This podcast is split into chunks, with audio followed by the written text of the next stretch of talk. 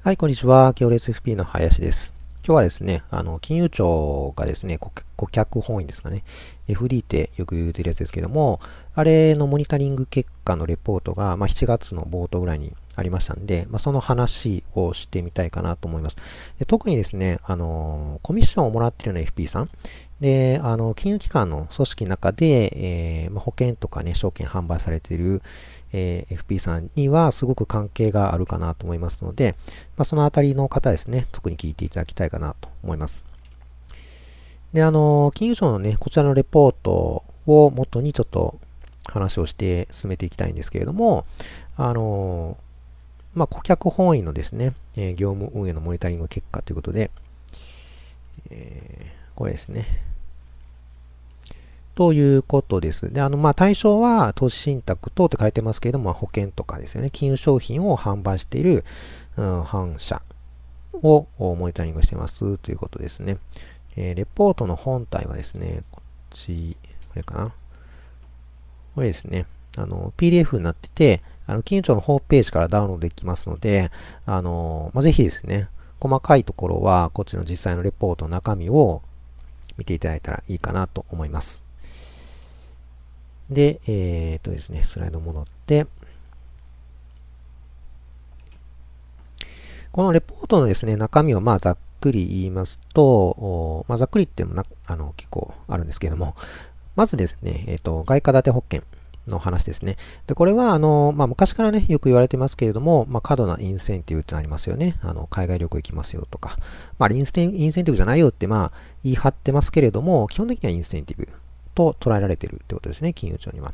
で、あのー、そこはいたちごっこです。昔からね。だけど、あのー、まあ、そういったね、過度なインセンティブを与えずに、えー、他の、さらにその他の金融商品ともね、比較するっていうのはなかなかその勇気のいることかなと思うんですけれども、まあ、そういったね、いい事例もありましたというふうなところで、まあ、ちょっと光が見えているところですかね。ただ、まあ、一方でその課題がある反射っていうのも多いってことですね。だからその取り組みの差が拡大しているというふうな現状だそうです。で、もっと言うとですね、やっぱりその預金と誤認するみたいな、外貨建てですごいリスクいっぱいあるんだけれども、まあ、現預金と誤認してしまうというふうな、その、まあ、いわゆる顧客本位とは真逆の方向ですよね。保護の観点からはもう問題と認められるような事例もあったということですね。それから次、投資信託ですけれども、えー、こちらはですね、あの顧客本位を実践しようとしている、えー、販売反社では、まあ、回転売買しないですよね。回転売買が顧客のためになるかって言ったら、まあ、ほぼそんなことないですよね。なので、まあ、それを抑制して、なおかつ、あ抑制して販売額を減少、が減少しているっていうのと、それから販売手数料も減少している減少傾向ということなので、あのー、これ自体はその顧客本位、お客さんにとってメリットがあることだと思うんですけれども、その顧客本位の取り組みが、まあ、収益につながってないってことですね。これは非常に問題やということですね。あのー、当然、なんていうかな、あ理想論だけでは無理で、やっぱりその反射も設けていかんとね、えー、続かないわけですよね。結局。なので、その顧客本位である行動っていうのが、あ反社の利益になるんかならへんのかっていうのは非常に大事なところなんですけれども、まあ、それ今のところはなってないというふうなことですね。なので、えー、ライフプランに基づいたようなその提案力の向上ですとか、その長期的シェアでその人材育成していくというふうな。まあ、要はその商品を販売するだけではなくて、ちゃんとライフプラン作って、えー、提案性をしましょうよということですよね。まあ、コンサルティング力やと思います。提案力っていうよりは、コンサルティング力やと思いますね。なので、まあ、そういうコンサルティングできるような人材育成、えー、への投資が必要な状況かなっていうふうに指摘はされていました。でですね、まあ、こういったその取り組みの差っていうのがどこから生じているのかなというふうなあ考察もあったんですけれども、あの、販売現場の能力の差ではないというふうなことですね。あの違いとしては結局その長期的な収益とか投資等のスタンスの違いが出ているんじゃないかなっていうことですね。あの短期的な収益につながってないけれどもやってるとこはあるんですよね。実際には。そんなん言うて、綺麗事言って誰もできんやろ、ではなくて、やってる人いるんですね。やってる人というか、やってる反射もあるんです。実際に。だからすごいですよね、そういう意味では。そういう、あの要は長期的に見て、えー、短期的に見たらそんなこと絶対できないんですけども、長期的に見てそうした方が、あ実はうちも儲かるんちゃうかみたいな。そういうスタンスで、えー、できてるところは、あちゃんとと顧客本位というんですかね、のことが、まあ、できつつあると。完璧じゃないにしても、まあ、できつつあるというところですよね。なんですけれども、まあ、あの、顧客本位の取り組みっていうのはなかなか進んでなくて、ね、まあ、ここはあの見える化の進展っていうのもあったんですけれども、えー、こちらも限定的ですね。あっていうのは、まあ、結局その見える化したとしても、直接的にはお客さんの行動変容につながってないということですね。だから、あやる方としてもメリットないやんっていうことなんですよね、結局。まあ、そこはその金融庁としても課題として認識しているので、まあ、金融庁側としてもその情報発信をしっかりしていく、国民にその興味を持ってもらうということですよね。ちゃんとその見える化してる、えー、証券会社とか反社選んでますかっていう風なところ、そういったところの教育っていうのも大事かなという風なところですよね。はい。で、これはまあ、あの、ざっくり内容をね、まとめるとこんな感じになってますんで、あの、大体これで理解できるかなと思うんですけれども、えっと、ちょっとですね、あの、印象的なあ図をですね、ピックアップしてみました。これあの、レポートのね、あの、5ページにある、え、グラフですので、まあ、また見ていただいたらいいんですけれども、これあの、えっ、ー、とですね、外貨建て一時払い保険ですね、の販売額、比率の推移ということで、外貨建て一時払いですね。で、これがまあ増えてるか減ってるかっていうことですよね。あの、外貨建てが、うーん、悪ということではないと思うんですけれども、ただそれを必要としているお客さんっていうのはそんないないはずなんですよね。実際には。だけど、それがぐんぐん伸びているとやっぱおかしいという状況なので、えー、まあ減らさんといかんやろというふうな話なんですけども、その、えっ、ー、とですね、減ってるところも、まあ、若干ね、減ってはいるんですけど、減ってるところ、ぐいぐい減ってるところがあって、それどういうことかっていうと、外貨、円価の業績評価に大差がないってことですね。えっと、言ってる意味としては、あ外貨建てでも円建てでも、どっち言ってもいいよというふうに言われた。ただ、まあね、リスクのある外貨よりも円貨の方が、まあ、いいですよね。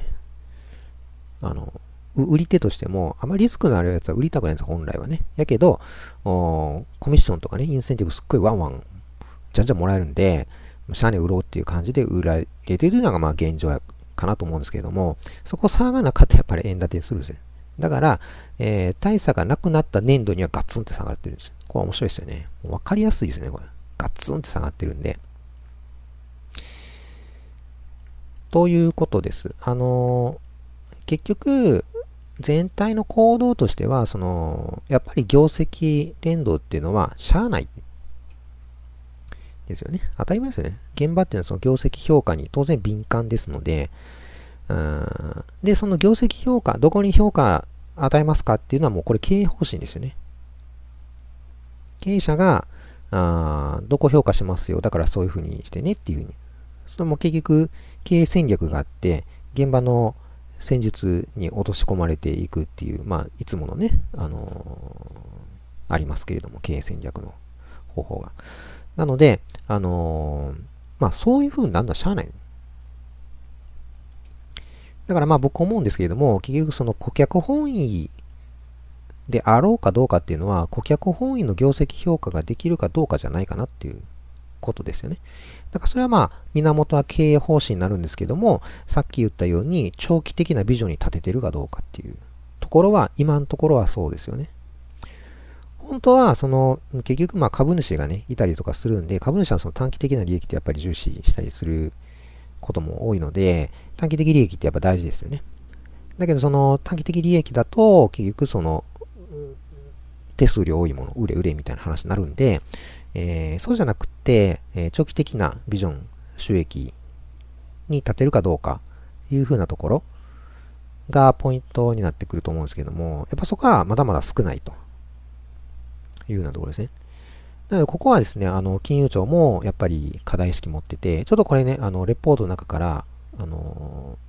抜粋してきたんですけども、手数料体系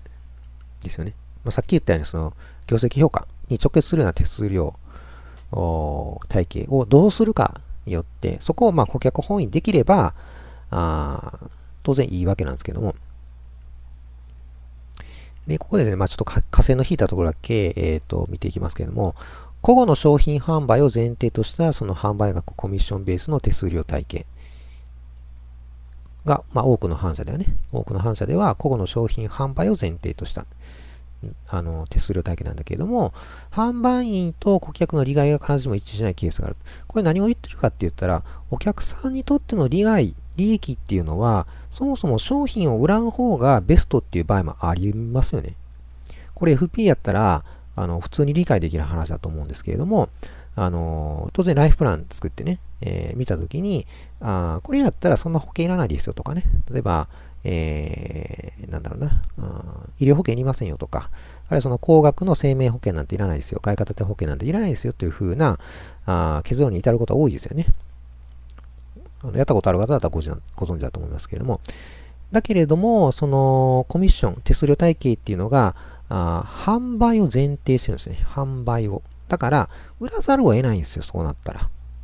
お客さんがうんぬんではなくて。お客さん利益以前に売らないと、そもそも手数料もらえへんし、業績も評価されへんと。ってなったら売りますよね、普通ね。だからそこがやっぱり問題やっていうふうに金融庁もちゃんと認識しているというふうなところですね。で、えー、こうした問題点の解決に向けて、えー、まあ、有識者にちょっと聞いてみましたと。コミッションベースね。では販売前提のコミッションベースからフィーベース。販売ではなくて、販売するしないにかかわらず、まあ、預かり資産で、えー、手数料もらえますよというふうなところ。で、まあ、このフィーベース、まあ、こ、これ、フィーベースイコール 預かり資産残高基準っていうのも、まあ、ちょっとその、短絡的かなとは思うんですけれども、まあ、一つこれありますよね、方法としてね。